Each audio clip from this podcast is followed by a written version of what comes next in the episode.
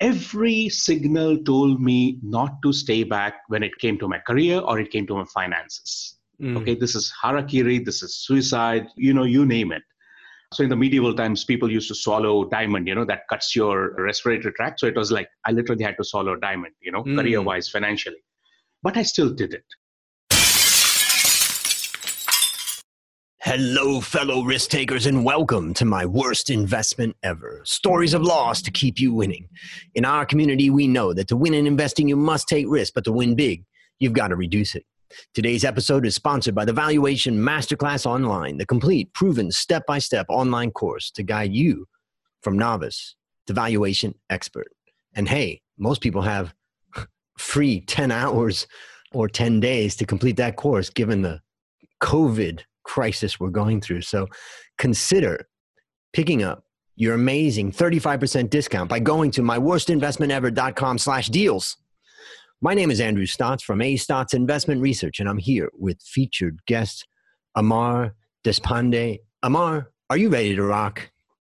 Absolutely, Andrew. Let's get it on. Let's do it. Okay, so Amar is a skilled communicator with a background in marketing, consulting, and sustainability.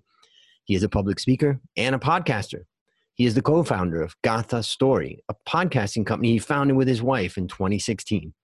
Amar is the creator and host of My Kitab, a podcast on how to publish and market your book. He is also the creator of Balgatha Fairy Tales of India and Stirgata or Virgata podcast. He is a published author and blogger and has been featured in the Financial Times in the UK and Entrepreneur India.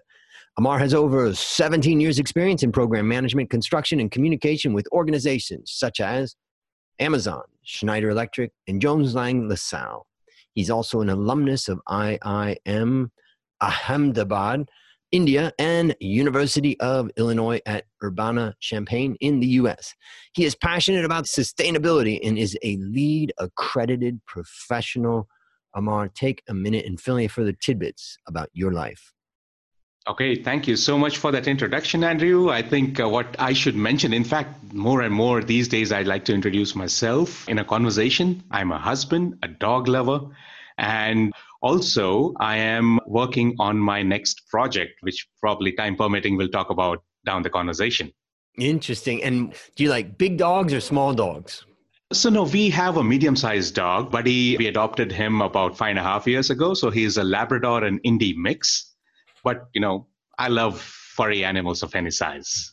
I really, really want to get a dog, but I live in an in a apartment downtown Bangkok, and it's relatively big. I live here with my mother, but mm. I'm just a little bit worried about bringing a dog in and just not being able to get them enough exercise. So I've been thinking of a treadmill. Anyways, have you seen those videos on YouTube of people running their dogs on treadmills? Yes, yes, we have. pretty amazing. So, anyways, well, great. Good to learn about you. Now it's time to share your worst investment ever. And since no one ever, ever, ever goes into their worst investment thinking it will be, tell us a bit about the circumstances leading up to it and then tell us your story. All right. Thank you for this, Andrew. So I'm going to take us back in time around 2009 March, about 11 years ago. And to give a bit of a context, and I think majority of your audience may be able to relate to this, I had moved back to India from the United States in 2008 March for family. So my parents both were in their 60s. At that time, not really in the best of health. And between me and my sister, who's, who was then and still is in the United States, one of us had to move back.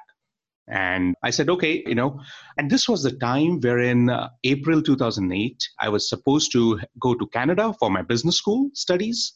And, you know, things could have been on autopilot. Yeah. So instead, what I said was that, okay, I will give everything in life a break for one year, move back to India. Let's see, you know, what difference it can make to them, you know, for my parents. And then I'll move back, you know. Picture perfect in theory except that it did not work out the way it did. so, one year into the experience, I began to realize number one, that, you know, I think it was a, I was living in a fool's paradise to begin with. That, you know, it's, it's not easy. Life does not work in theory. You know, life works on practical realities. Mm. So I decided to stay back. I said, okay, I'm not going to go back to North America. Let's see what India has to offer. Now, this was the time when uh, you know the after effects of the Lehman crisis were beginning to hit the Indian market. There was a three to six months lag. Now, unfortunately, it's you know much more immediate in terms of economy. Situation was very similar then to what it is now. Right, stock market taking a beating every day, uncertainty on the business side. At that time, I was with Jones Lang LaSalle on you know I was in the city of Pune near Mumbai in Western India every signal told me not to stay back when it came to my career or it came to my finances. Mm. Okay, this is harakiri, this is suicide, you know, you name it. So in the medieval times, people used to swallow diamond, you know, that cuts your respiratory tract. So it was like I literally had to swallow diamond, you know, mm. career wise, financially. But I still did it. Yeah. Simply because I said that, you know, it was an emotionally driven decision without much thought put into it okay? And the governing emotion was that situations may change life may get better. I only get to live with my parents once in my lifetime you know particularly the phase they are in yeah? This was all great but the mistake that i made was not investing in myself. And when i say myself my career. Now that you know saying in a country with no network, ironically, since even though I came from India, as soon as I completed my undergraduate, I went to the US.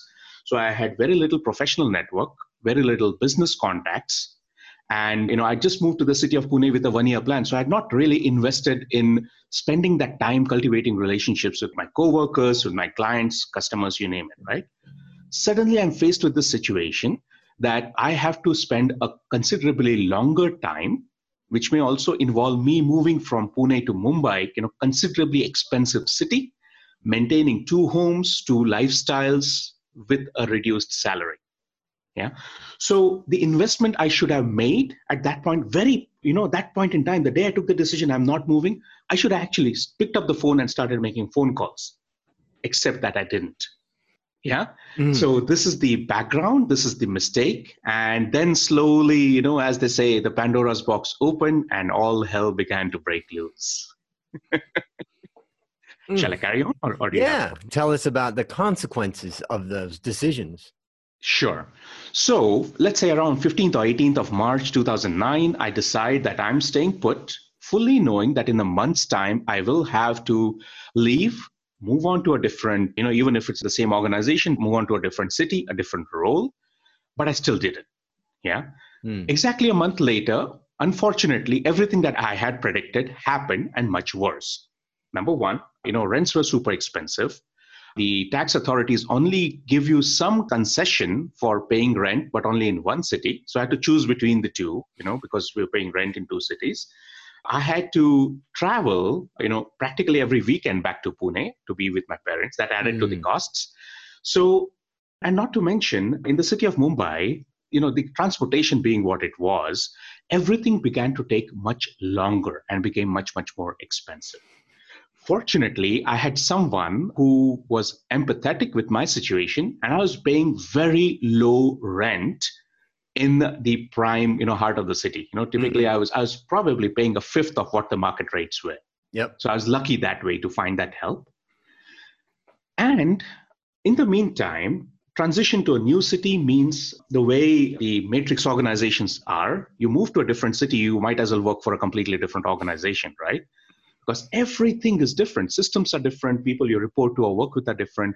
Work culture is different. Mumbai is very professionally organized, by the way. Mm. And you know the only difference being that the work hours are much longer because the commute takes longer you know it actually on the construction site work starts at 11 then goes on till 7.30 or 8 in the night right 11 in the morning to 7.30 or 8 in the night which means you first go to your office for the first hour and a half of the day spend an hour commuting to the job site return home at 9 so your work day is practically now 14 hours. Yeah oh, and that takes a toll with the heat and the humidity and you know things like that. Yep. so with all the great ideas that okay i'm going to you know at that time we did not have coursera or e-learning was just probably picking up and mm. things like that I had all the right intentions, saying that I'm going to take up this course and I'm going to take that certification, you know, meet this person and do that. None of that could happen. Well, it's hard to happen too when you're talking about, you know, 14 hour days, particularly cities like Mumbai, cities like Bangkok, cities like Jakarta have, you know, such travel times that, you know, it's hard to get those free hours. Right, right. So, but there was one thing to my rescue though, and that was podcasting. So, you know, fortunately, there were, you know, series of very good podcasts. I think one of them being Manager Tools podcast, mm-hmm. which has been around forever and, you know, great resource also started, and that's where my interest in sustainability also took up. You know, and mm. the hmm. best part was they were free. I mean, you know, the only thing you have to pay for your bandwidth and your time, right? Right. So, and you have to listen, so you're not really paying too much attention to, mm. your eyes. Mm. So that part worked right. That kind of motivated me to explore my options, and that's where the LEED AP exam happened. So something went right, even though the condition was that you know from my employer then I had to first pay out of pocket take the test and then go ahead you know if i get a passing grade they will reimburse me which will take another three months. If you don't then you know obviously keep doing that.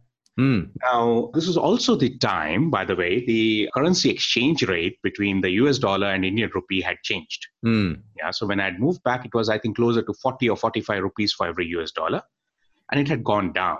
So you know for every dollar that i had in the bank i was getting less in terms of rupee. Mm. yeah and then, of course, I had this great idea that, okay, I need a car. So I went ahead and paid everything in cash in a single down payment, saying that, okay, you know, let's see, let's call it an investment, right? That's when I realized probably not a good thing to do mm. because lo and behold, the rupee fell and I actually lost almost 20% in terms of dollar terms. Uh. Yeah. So here we are, you know, short of funds, make this big investment two expenses, two sets of properties to maintain, so to speak, career going nowhere, some investments made in relationships, some investment made in career enhancement, and everything's come to a standstill suddenly because monsoons hit. And monsoon is a time when construction activity in Mumbai pretty much slows down for, you know, if it's outdoor construction, you're building a brand new building, concrete and everything, it actually comes to a standstill. If it's interior fit outs for a building or a retail project or an office space, it actually slows down. And of course, you mm-hmm. cannot do painting, you cannot lay carpet, you cannot do tiles. And a lot of these activities, the last minute touches, they kind of slow down or die down as well. Which means here I am sitting in an office. You know, I'm supposed to be at a construction site. First of all, I cannot travel because it's, you know, roads are flooded. Secondly, there is nothing for me to do, mm. which means I'm not billable as a consultant. So, you know, no employer is going to be that generous saying that, hey, we know it's monsoons, we'll, you know, we'll pay you, blah, blah, blah. So they put me on a new assignment for which I was horribly, horribly equipped. yeah. And that was business development. So, how did this whole thing come to an end? Ah, well, the turning point here was, and by the way, this situation went on till about October or November 2009. Mm-hmm. Yeah. The turning point was one night I literally had to sleep on the streets of Mumbai. You know, I was broke, no money to pay rent. I actually slept on the sidewalk, don't even remember. You know, I probably had my watch on, my mobile phone in my pocket, and some cash in my wallet. Yeah. I slept telling myself that if out of these three things, and probably fourth being my life, you know, whatever I wake up with tomorrow morning, I'll treat that as my, you know, seed investment in myself, and I'm going to try and change things. Mm. Yeah. so that's what happened. And I woke up next morning, fortunately, had all four things with me. And I went to the place that where I was staying. I vacated it, went back to Pune where my parents were. I quit the job that I was I was in. And I said, things have got to change and let's see what we can do differently now. Mm. Yeah, because everything I tried did not work out.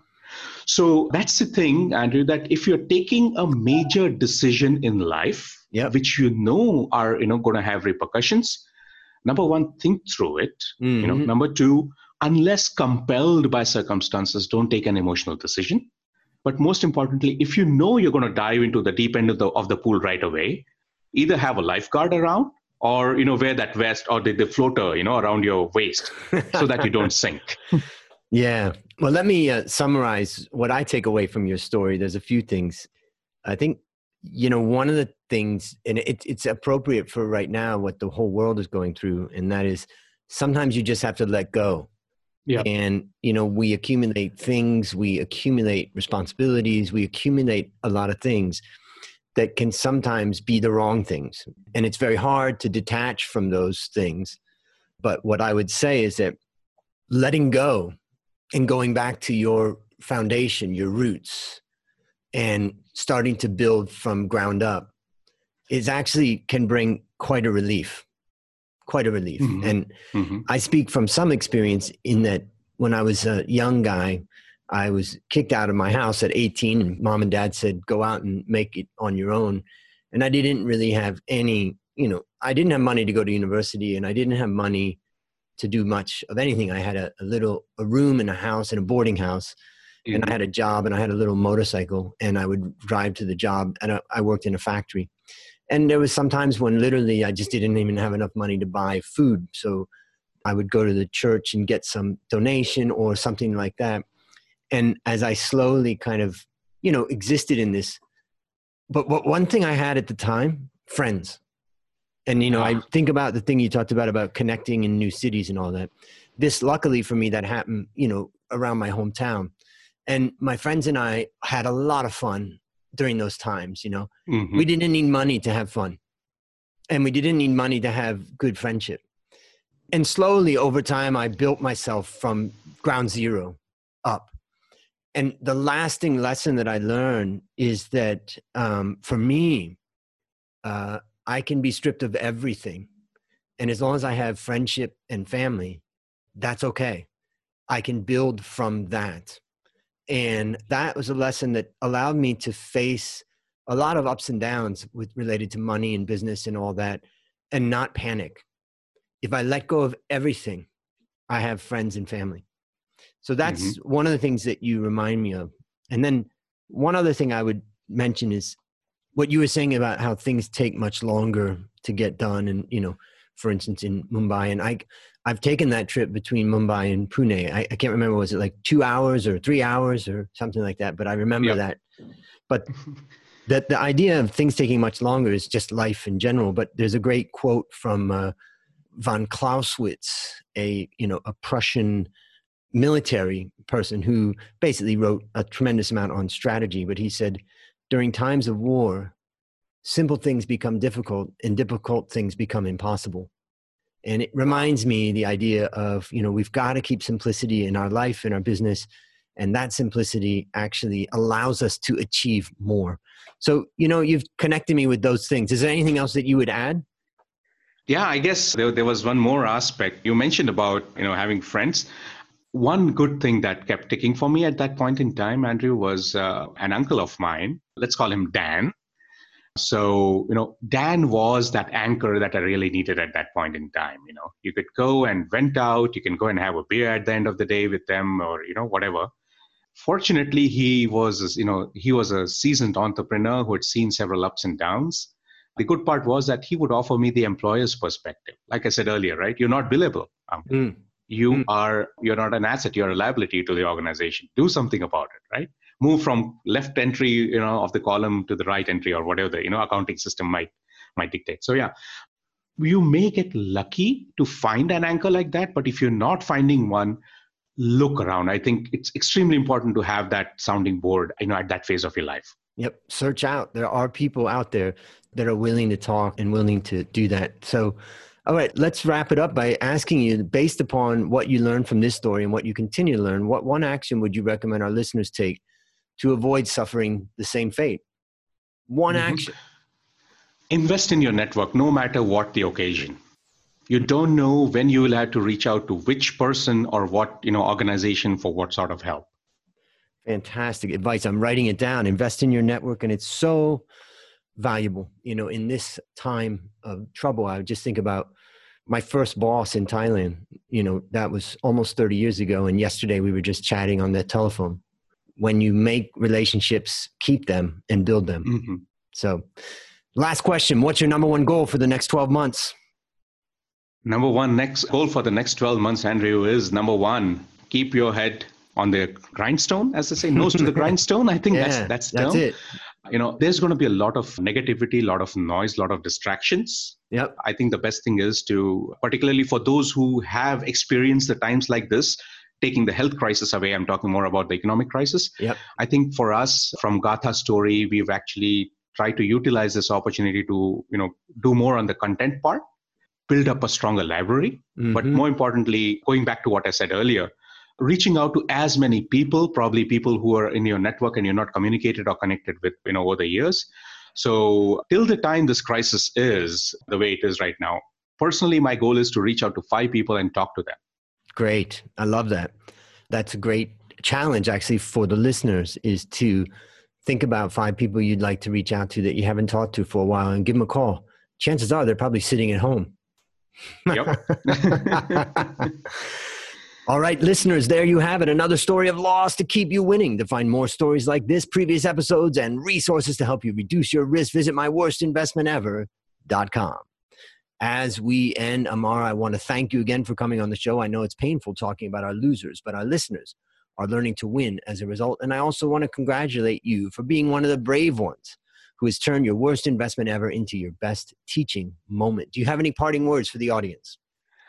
Well, good luck. These are tough times, but it's cyclical. So, you know, maybe not 11 years, but at some point in time, you'll reflect upon these times and see how much you learn from it. So, you know, stay, stay strong excellent advice. And uh, take a social media diet, get off of it because it's too difficult. that's my advice, and it's worked for me recently. So that's a wrap on another great story to help us create, grow, and most importantly, protect our wealth. Fellow risk takers, I'll see you on the upside.